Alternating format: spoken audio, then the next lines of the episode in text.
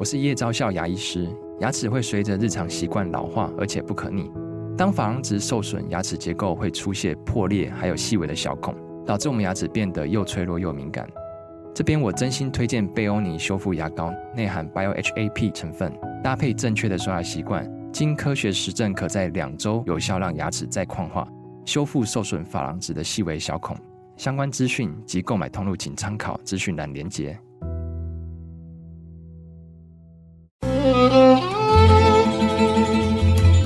每一段关系都是一门功课，每一次经历都是生命的滋养。世界上最重要的东西，往往用眼睛是看不见的。One two three four。那我们就用听的吧。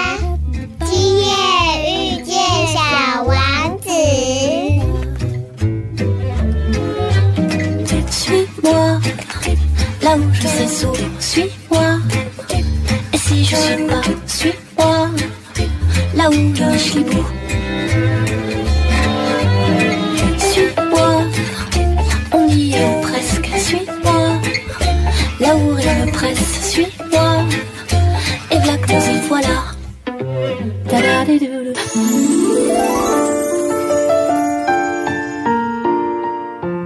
欢迎收听《今夜遇见小王子》， 每周六晚上八点，周日晚上九点，阿光会准时在 FM 九九点一大千电台与你相遇哦。前一阵子呢，大爱剧场有一部非常好看的这个电视剧哦，剧名叫做《你好，我是谁》，是一部描述这个曹文龙医师与失智症团队在嘉义照顾失智症患者的这个真实故事哦。其实失智症哦，不只是当事人这个生病的问题哦，它其实还包括对于这个主要照顾者来说，更是需要一起来认识这个疾病哦。我们要如何提早发现父母亲或者是家中的长辈能够知道他有失智症的这一个前兆呢？尤其像现在少子化，小朋友生的少，但是要负担的父母还有就是长辈，那。有时候上班和这个照顾家里的长辈，其实是蜡烛两头烧哦。所以当我我看到这个，就是呃，你好，我是谁，在拍有关于嘉义的这一个呃社区型的这个长照服务。的这种体系的建立的时候啊，其实我觉得这个的确是还蛮需要的，因为现在在社区养老的这个概念哦，不管是共餐啊，或者是陪伴，都是呃要回到这个社区的资源来看这些相关的银发族的问题哦。那在这个《你好，我是谁》的这个剧中啊。这个灵魂人物当然是曹爸了哈，但另外一个在曹爸身边的这个亦师亦友，也像父子关系的这一个傅静华傅医师，他继承了这个曹爸的精神哦，投入了失智症的这个照护。所以呢，阿光今天的疗愈大来宾为大家邀请到的是台中慈济医院神经内科的傅静华医师的本尊哦，来到节目中，我们要一起来聊一聊有关于失智症。然后呢，我们要来听听傅医师的故事。慢点，慢点，慢点，让灵魂跟上我们的脚步。欢迎疗愈大来宾。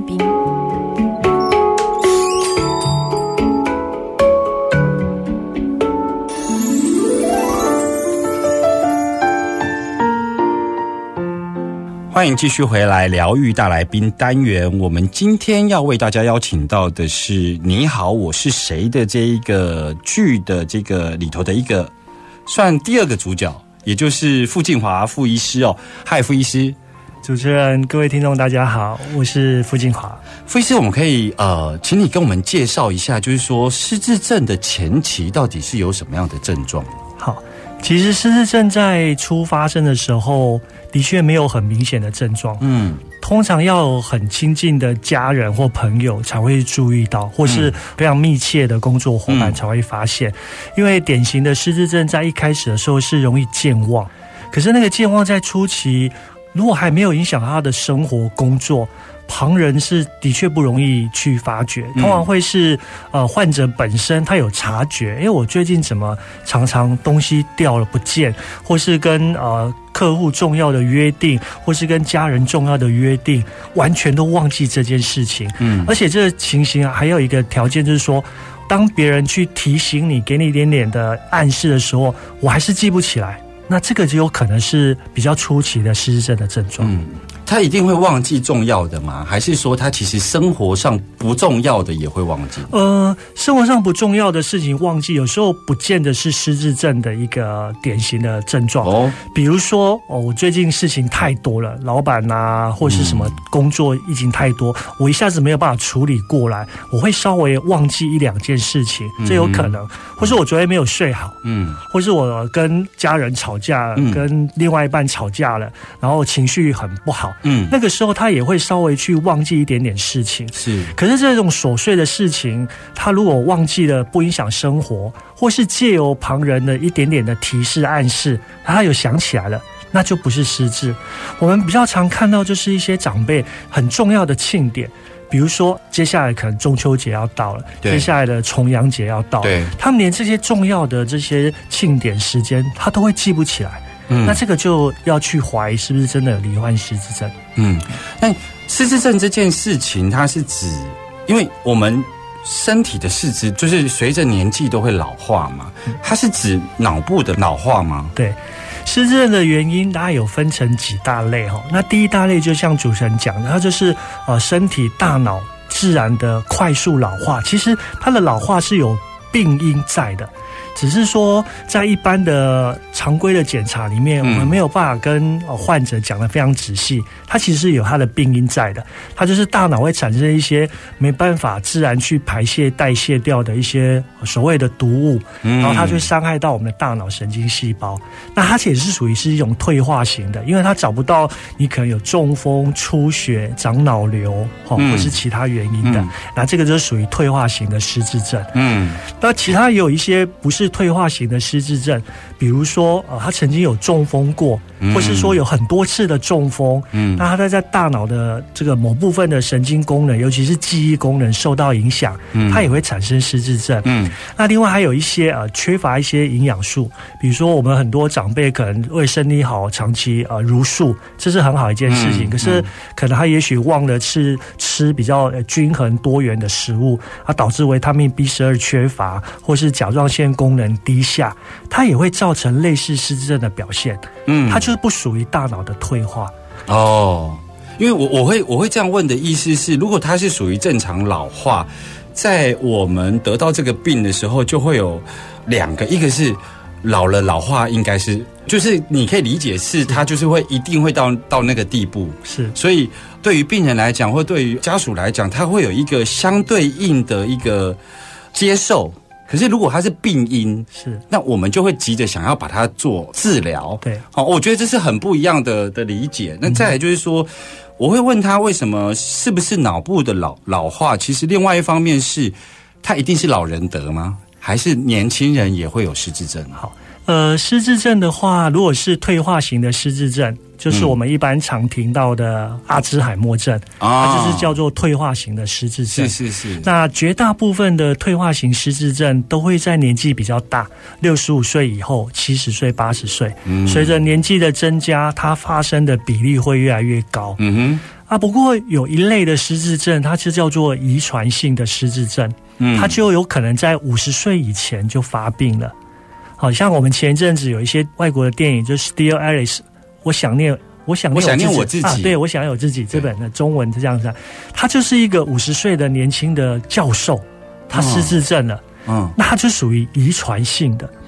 遗传性的失智症的话，大概比例不会超过百分之十，嗯，那他就比较年轻型，就五十岁以前就生病了，嗯，不应该主持人问我的一个问题，那正常老化跟失智症怎么区别？正常老化呢，你去观察他，虽然年纪大了，长辈会健忘，其实年纪到一个程度一定会健忘。像我就 我是会健忘，可是呢，他在健忘的的过程，偶尔忽略一两件事情，嗯但是他的日常生活整体看下来。不受影响。对，，不受影响，他还是可以独立。我可以出去买菜、去散步、去运动，就他的自主不受影响。生活能力不会受到影响。对，这是一个很重要的，所以嗯通常要观察个三个月到半年。如果这三个月到半年，你的家人长辈还是一样可以很正常的生活，那只是稍微健忘，那我们就可以认定说，哎，比较像是年纪大的一个自然的健忘。嗯，可是如果他为期半年，你发现越来越差了，以前可以出去买菜，现在不敢出门，嗯因为怕会迷路，或是呢买了一些不实用的。我们常会看到一些长辈在家里呢喜欢吃一个什么菜呢？哎，家里高丽菜买了十颗还在买，因为他忘记他买过了，他又重复去买，或是说原来会啊、用洗衣机或是简单的一些啊电器，结果发现这半年来他不敢去用了。因为他会忘记怎么使用，或使用过程发生危险，那这个就比较符合我们怀疑是不是有失智症的一个诊断。像这个就蛮明显的，因为那些是他在生活上经常使用的东西，，对，但他却在自主的处理上就出现了问题。是的。对那像我们如果在家里头看到长辈，或者是说呃看到自己的父母有这样子的情况啊，我们就医的那个正确途径是什么？是，如果呃你也没有办法去判断是你的家人是自然老化健忘，还是真的是对呃失智了，对没关系，就来医院找神经内科或是身心学科这对两个专科都可以诊断。是。那到医院来的之后，当然简单的家人描述患者的一个状况，那我们会安排相关的检查。嗯。那包括就是我刚才提到的，要去做个脑部的扫描，排除掉有没有肿瘤、中风或是其他的疾病。是。那另外也会做抽血的检查，嗯。去排除掉你有没有可能缺乏某些营养素啊，新陈代谢出问题，嗯或是有一些感染性、中枢性的感染性的疾病。嗯那最重要的就是我们会安排心理师，心理师他会花很长的时间跟病患还有照顾者做很完整的一个沟通。嗯那我们有不同的量表。那不同量表就可以判断出你是不是真的达到哦失智的标准，那是属于哪一个方面的认知功能有障碍。那这样最后就会有一个确切的诊断，嗯那我们就会告诉你说，哎，你没有失智症，你只是啊、年纪大了健忘，或是你有达到失智症的标准了，是到哪一个程度？那可能原因是什么？是呃退化型的阿兹海默症，嗯还是说是有脑部其他的一些病变造成的？所以他挂号是要挂神经是内科，啊、要挂神经内科或是精神科，呃，精神科有些医院叫做身心医学科。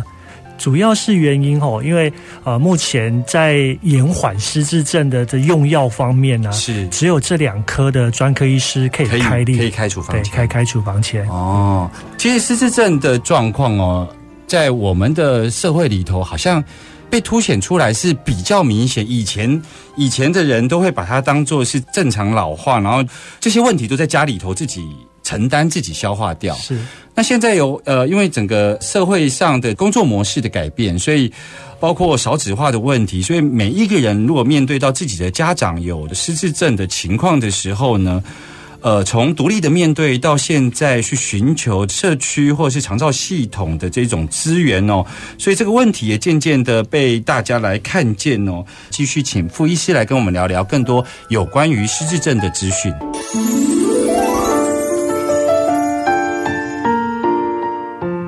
欢迎继续回来 FM 九九点一大千电台，今夜遇见小王子，我是阿光哦。在今天的疗愈大来宾单元呢，我们为大家邀请到了傅金华傅医师来到节目中，跟我们谈一谈有关于失智症哦。那失智症，刚刚在您的说明之下，我们知道要如何正确的就医，但是在生活的照顾上或饮食上，你有什么样的建议呢？好，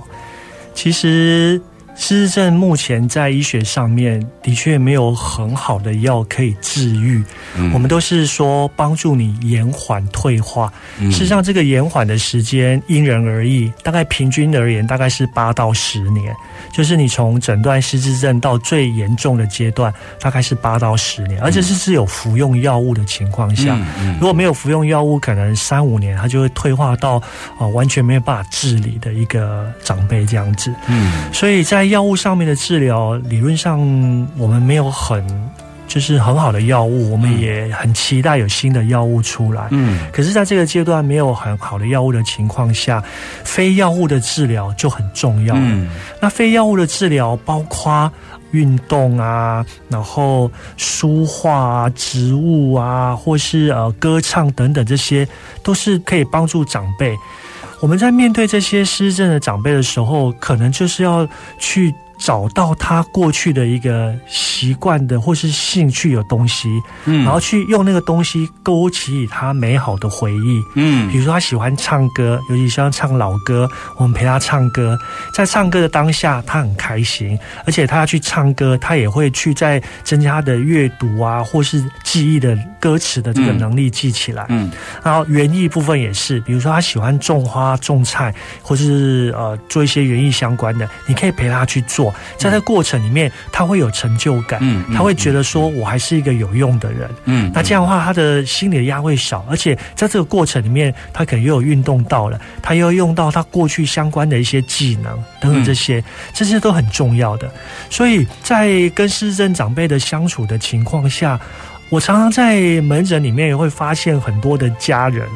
他们就是没有办法去改变自己的角色。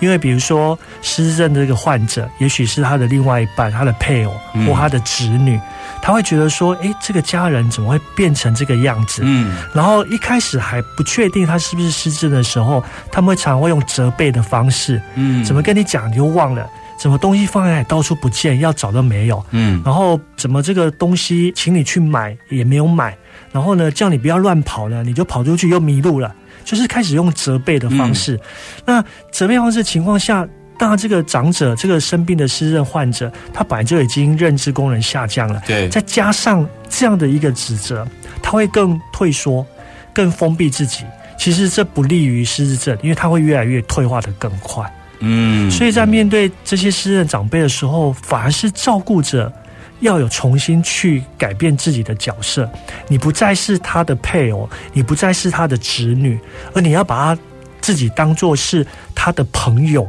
甚至就是说，等他到退化到更严重的程度的情况下，你要把自己当做幼儿园的老师，嗯那个角色去面对他，你不能一再的指责，因为他其实就是真的没有办法做到你想要达到的一个标准，嗯所以你要去改变跟他互动的方式。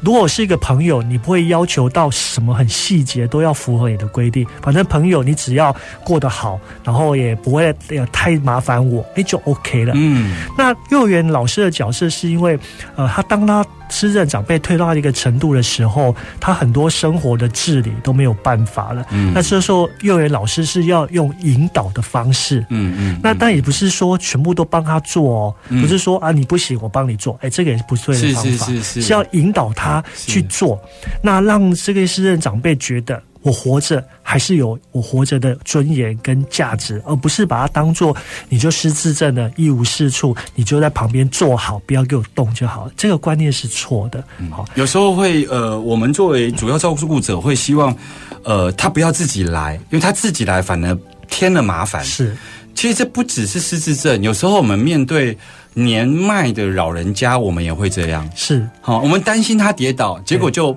不希望他出去。是这就回到那个，到底我们对退化的接受程度是什么？是，就说我们因为看到身体的肌肉在退化，结果我们就叫他不要出去。嗯其实这是恶性循环嘛，是就是说你反而你的肌耐力各方面就是更严重嘛，对不对？所以你不需要出去的话，你还是处在我是你最亲密的家人，我不希望你受伤，我希望你活成我希望的样子。啊、我心目中的样子对，子，可是他已经不是这个样子了，所以其实最难调试的，我在我的门诊在医院里面花时间最多的是跟。照顾者来沟通。嗯，因为失智长辈，我问他两句话就忘记了，他只会重复重复问我同一个问题。我是还蛮有耐心，他问我就回答一次，问我就回答一次。可是我要花很多时间跟家属沟通，因为家属一直放不下，他没有办法去改变他心目中原本的家人的那个形象，他没办法去改变，所以他会觉得说。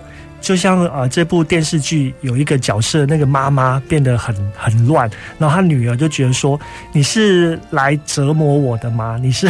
我是当你女儿是来让你折磨的吗？”嘿嗯嗯就是会有这种心态上一直没办法转换，所以我们当然也很同情这些失智症的照顾者，因为他们真的承受很大的压力。然后我们现在少子化，我又不能不工作，可是我没有办法全心全意去照顾我的家人。嗯，所以在那个拿捏，在那个当下，就是照顾者的心态要改变，然后你的生活模式也要开始做调整了，很辛苦。因为我们常常看到这些家属在我们门诊讲讲就落泪，然后因为他们有很多的苦，可是他没有办法跟很多人讲，因为没有照顾过失智症的人，他不知道那个苦。对，他就说啊，就这样子，就这样子啊。可是你不知道，这样子这些长辈不会按照你的方向去，嗯他会按照反方向去。嗯嗯嗯，所以那个很多的无奈跟很多的苦，是照顾者自己他自己有感，可是别人完全没有办法体会。而且那个主要照顾者，如果是今天照顾的是一个一般疾病的老人家，嗯，他其实是那份照顾是会被看见的，是然后他会感觉到感情的流动跟回馈。是，可对失智症的照顾上，你就是没有没有相对应的回馈嘛？可我刚刚其实又额外想到一件事情，就是说，因为傅医师有提到说，我们一直认为眼前的这个失智症患者，他可能是我们的配偶，也有可能是我们的父母。那我们一直没有去调整好相对的位置，是然后一直希望他能够回到所谓的正常生活，也就是我们心目中认为的那个样子。是那我就会偏出去想一件事情，是这跟青春期一模一样，就是说我会想要反抗父母，想要离开家，嗯，也是我跟母亲跟父亲的角色在调整啊。是，那父母亲会觉得啊，你从小就是都需要我啊，对，啊，怎么会忽然之间不需要我？是可是我作为一个长子，我正在长大呀，我想要成为那个有解决问题能力的人，我想被看见，是所以我们就会用大人的角色，想要去跟父母。对，对我觉得这个都是一辈子的功课，也 就是说，无论是在失智症或者在 是，都是这样子。可是，在叛逆期、青春期的时候，你有没有觉得父母都不听我讲话？有没有这种感觉？就是我想要做这个决定我没有被或什么了解对我没有被，就是你们不懂我啊。对我要做这件事，一定我有有我的理由，可是你不懂我。同样的，在失智症患者身上也会看到这件事情，就是说，照顾者希望失智症患者可以按照他的模式过活，可是失智症当他在发脾气，或是他在表现出一些特殊的行为的时候，他其实也在诉说他自己想要被你们了解的，嗯，只是你没有用心去倾听，嗯你没有很用心去观察，是是，是所以才会造成说你在照顾上有很多的冲突。当然我，我会觉得说，呃，如果家里头的主要照顾者，这个社会有一些性别的僵化的认知，所以很多时候都会是女性在做这个主要照顾者。是那她其实会遇到一个实际上客观上的一个困难，是因为有好有坏啦。就是说，一方面是你由一个其他家庭背景、家庭脉络的媳妇来照顾自己的父母。我们说那个感情上，他其实是没有累积足够的感情让他消耗，你知道吗？是所以那个媳妇也辛苦。但是好的地方是，如果那个媳妇本身相对于我们做儿子的、女儿的，我们其实是没有那个原先父母亲的那个形象，所以我们在调整上，媳妇可能在调整上也有可能会调整的更好，也有可能。那我为什么要做这个双向的谈法是？我想要请教傅医师，就是说，在你看来，主要照顾者，尤其是在照顾失智症上面，什么样的心理特质会是好的？呃，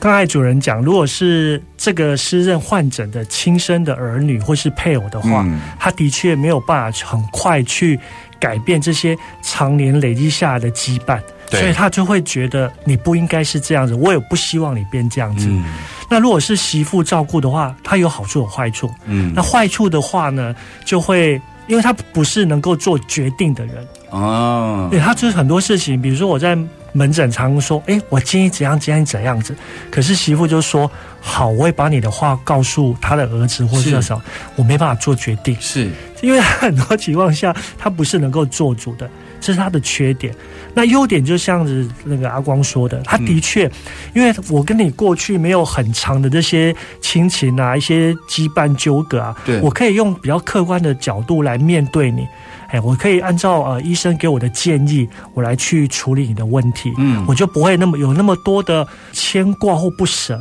对。我可以很比较客观一点点，是。这是好处跟坏处。嗯嗯嗯嗯嗯，哎，我其实想要再追问一个问题，是在呃我们这一趴一开始的时候，其实傅医师有提到说。呃，现在的药物都不见得能够百分之百的来对治来医疗失智症，这个是因为失智症的成因目前还有很多可能性，是吗？呃，目前知道最主要的阿兹海默症，就是嗯我讲的退化型的失智症，对它占了大概百分之六十到七十所有失智症的比例。是它其实是大脑会产生一种叫做类淀粉蛋白的一个毒性的东西。嗯那这个类淀粉蛋白没有办法自然的被代谢掉，那常年累积下来之后，它就会造成神经细胞的损伤。正常人会代谢正常也会有，但是没那么多。OK 诶那这是失智患者可能是体质基因的因素，所以它会累积很多，没办法代谢。那想办法让这个东西代谢掉，就不会失智症了。可是想想的很容易，做的很困难。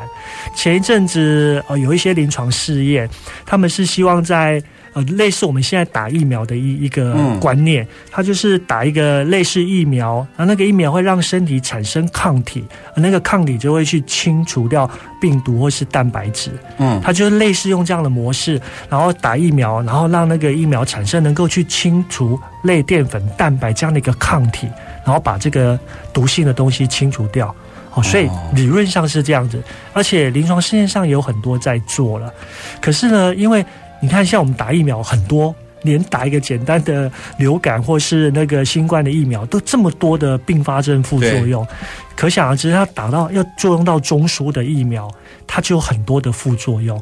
它就卡在副作用太多了。哦所以目前在临床上面都还是属于实验阶段，不敢真正用到患者的身上。嗯嗯嗯对，就是可能也许再过个几年，有更新的技术，看会不会有新的药出现。我想也是因为这样子，就是说我非常喜欢傅医师对于他自己在医疗上哦这么坦诚哦，因为这也是我们我们要回归到说，其实生病这件事情，它虽然是个人在承受，但是他生病这件事情，为什么尤其像失智症，为什么需要社区的这种资源的一起参与哦？因为这个社区的这个资源的参与，其实都呃能够呃帮忙失智症患者在这一个一起活动的过程中，可以减缓失智症的情况哦。所以呢，其实我们等一下也要来听这个傅医师跟我们聊聊，就是说你在大林这个慈济医院创立这种失智症中心，尤其在社区里头，你一定有很多令你印象深刻的故事哦。我们马上回来。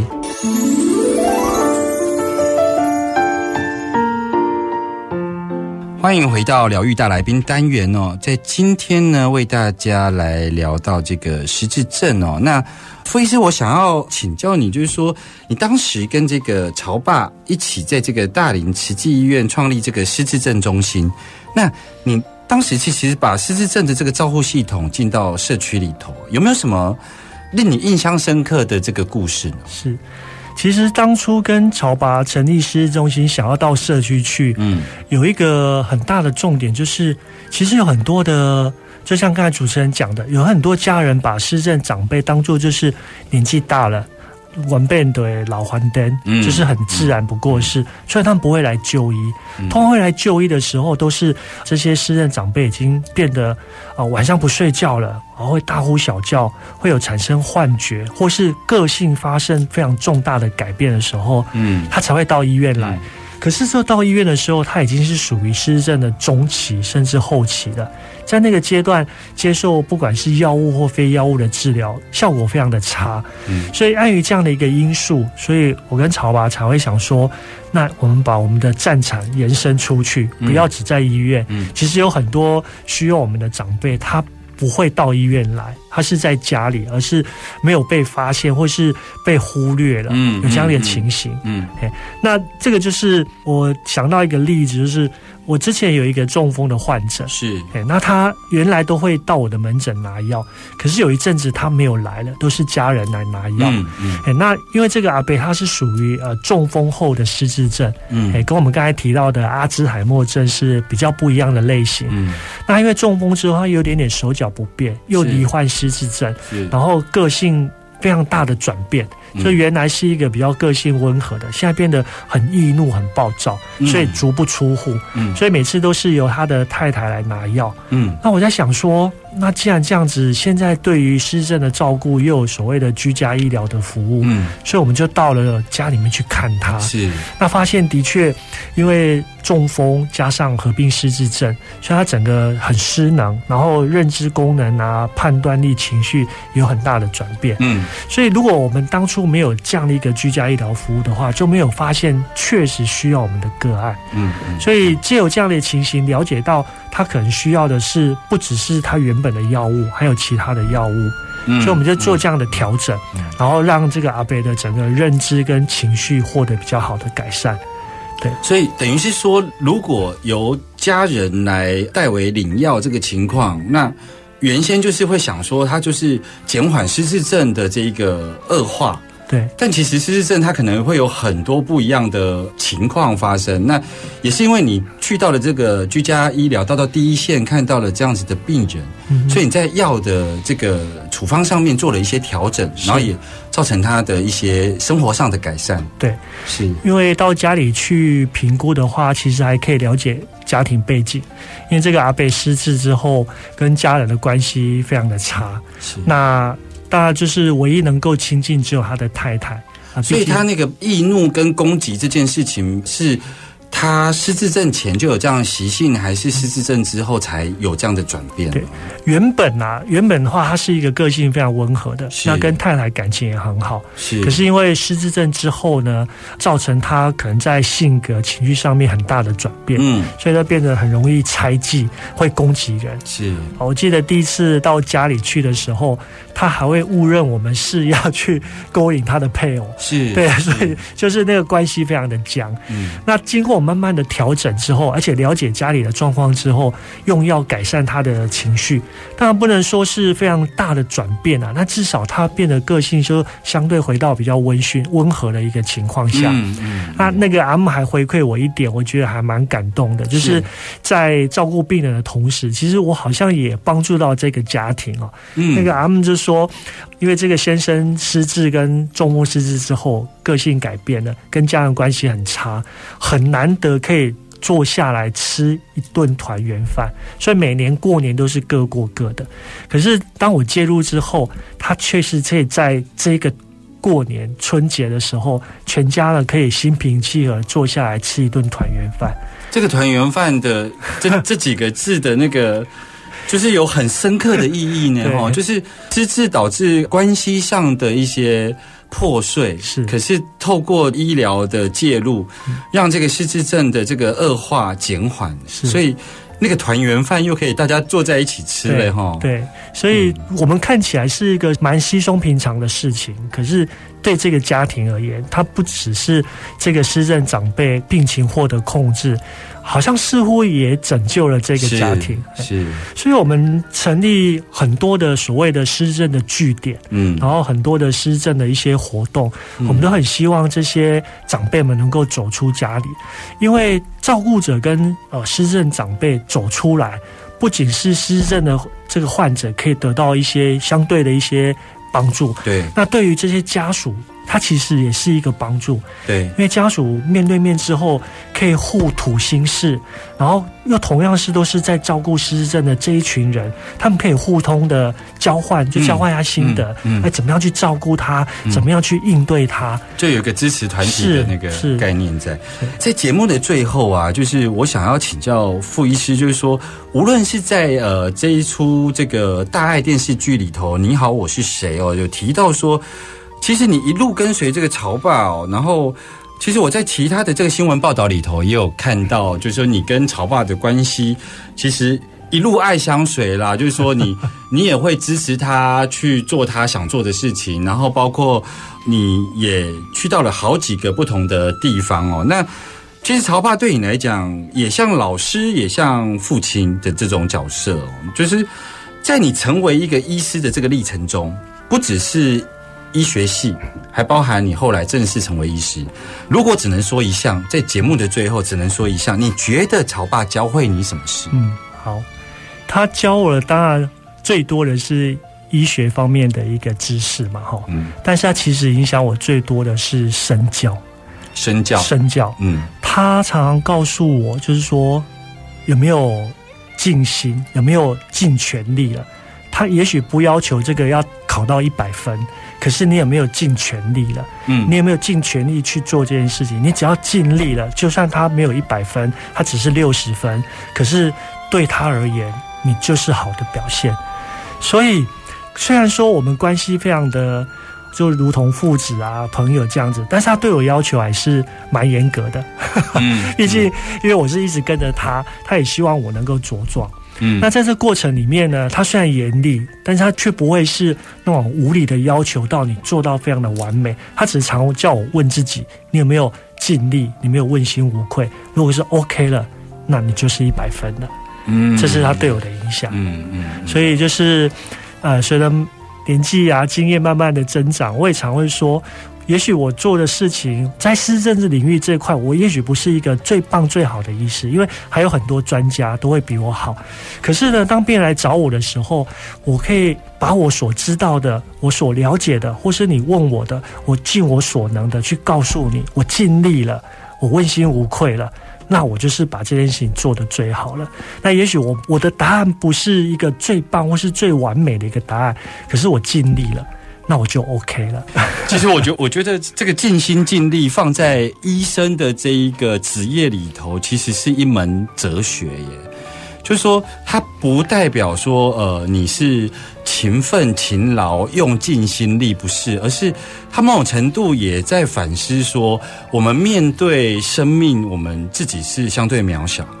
那我们在进行救治的这一个职能的时候，我们也必须接受说，我们现在所能够给予的帮助，就是尽心尽力。是我相信有很多医生会以为自己就是神了，在这个养成过程中，因为我说的不是呃个人的人格特质，而是我们这个社会对于所谓的医学系的学生，他本身就是一个求学过程中比较是佼佼者，是，所以那个心理状态的养成本来就会比较往那个方向去。所以，当你眼前的这个病人是一个生命的时候，尽心尽力就真的是一门哲学。嗯，今天非常谢谢傅医师来到我们的节目当中哦。小王子说：“星星发亮是为了让每一个人有一天都能找到属于自己的星星。”我们下周见喽，拜拜。